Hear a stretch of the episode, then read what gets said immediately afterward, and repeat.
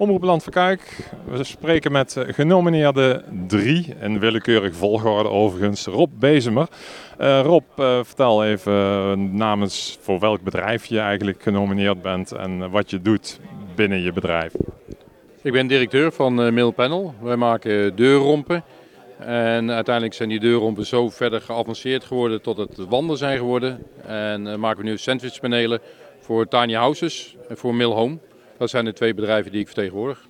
Uh, vertel eens wat meer over die deurrompen. Ik denk niet dat alle luisteraars precies weten wat je daarmee bedoelt. En uh, ook wat meer over tiny houses. Wat wordt daarmee bedoeld? Uh, deurrompen zijn eigenlijk de houten platen waarmee een deur gemaakt wordt. Dus zonder hang- en sluitwerk, glas en verf. Wij leveren die aan de handel en in de industrie. En vooral in de deurindustrie natuurlijk. En, maar ook voor passiefhuizen. Dan moeten we deuren maken van 8 centimeter dik die ervoor zorgen dat de gevel ook goed isoleert. Nou, en dat leek heel erg op een wand. En toen zijn we uh, daarmee de markt op gegaan. En de markt was er nog niet klaar voor om onze sandwichpanelen te gebruiken. En toen hebben we zelf met een paar uh, jonge jongens, uh, zeg maar, die daar interesse in hadden, een tiny house gemaakt. En dan zijn we vier jaar hebben we dat doorontwikkeld. En nu maken we echt seriematig tiny houses. Kleine huisjes, energie-neutraal, nul op de meter. En waardoor je voor 100.000 euro gewoon uh, een, een, een, leuke woning hebt. Klein, maar fijn, zullen we maar zeggen. Ja, en uh, ja, in deze periode van verduurzaamheid uh, natuurlijk een schot in de roos dan lijkt me. Hoe gaat het met de verkopen daarvan?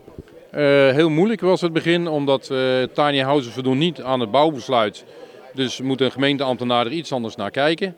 En vandaar dat we het heel leuk vinden dat we nu genomineerd zijn tot ook de gemeentes hopelijk anders gaan kijken naar tiny houses. Uh, maar van belang is inderdaad uh, heel duurzaam, full elektrisch, dus van het gas af, nul op de meter. En je kan gewoon voor 100.000 euro uh, leuk wonen. Nou, mooi. Wat zorgt ervoor dat je straks in november met de prijs ervan doorgaat?